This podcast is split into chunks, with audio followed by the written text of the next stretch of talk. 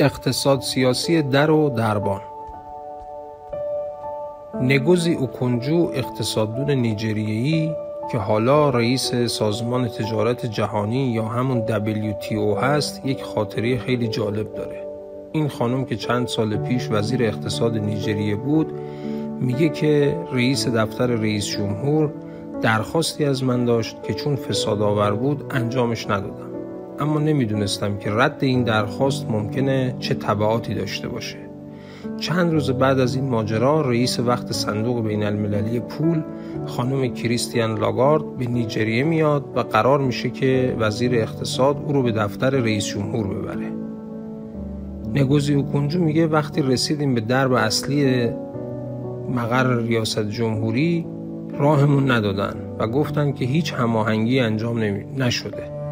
در حالی که من از قبل همه کارها رو کرده بودم و برنامه این سفر رو به رئیس جمهور اطلاع داده بودم. با هر کس تماس گرفتم به شکلی کاملا هماهنگ و سازماندهی شده نتونستم وارد کاخ ریاست جمهوری بشم و به هیچ ترتیبی با هیچ تلفنی نتونستم با رئیس جمهور صحبت کنم.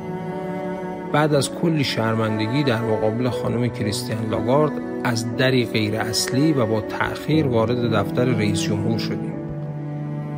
خانم کریستیان لاگارد تقریبا فهمیده بود که انگار یک لج و لجبازی با من در گرفته و به روی خودش نیورد من هم فهمیدم که رد درخواست مسئول دفتر رئیس جمهور چقدر می‌تونه عواقب پیچیده ای داشته باشه. آنچه شنیدید یک قسمت کوتاه بود از پادکست اکونقال پایدار باشید.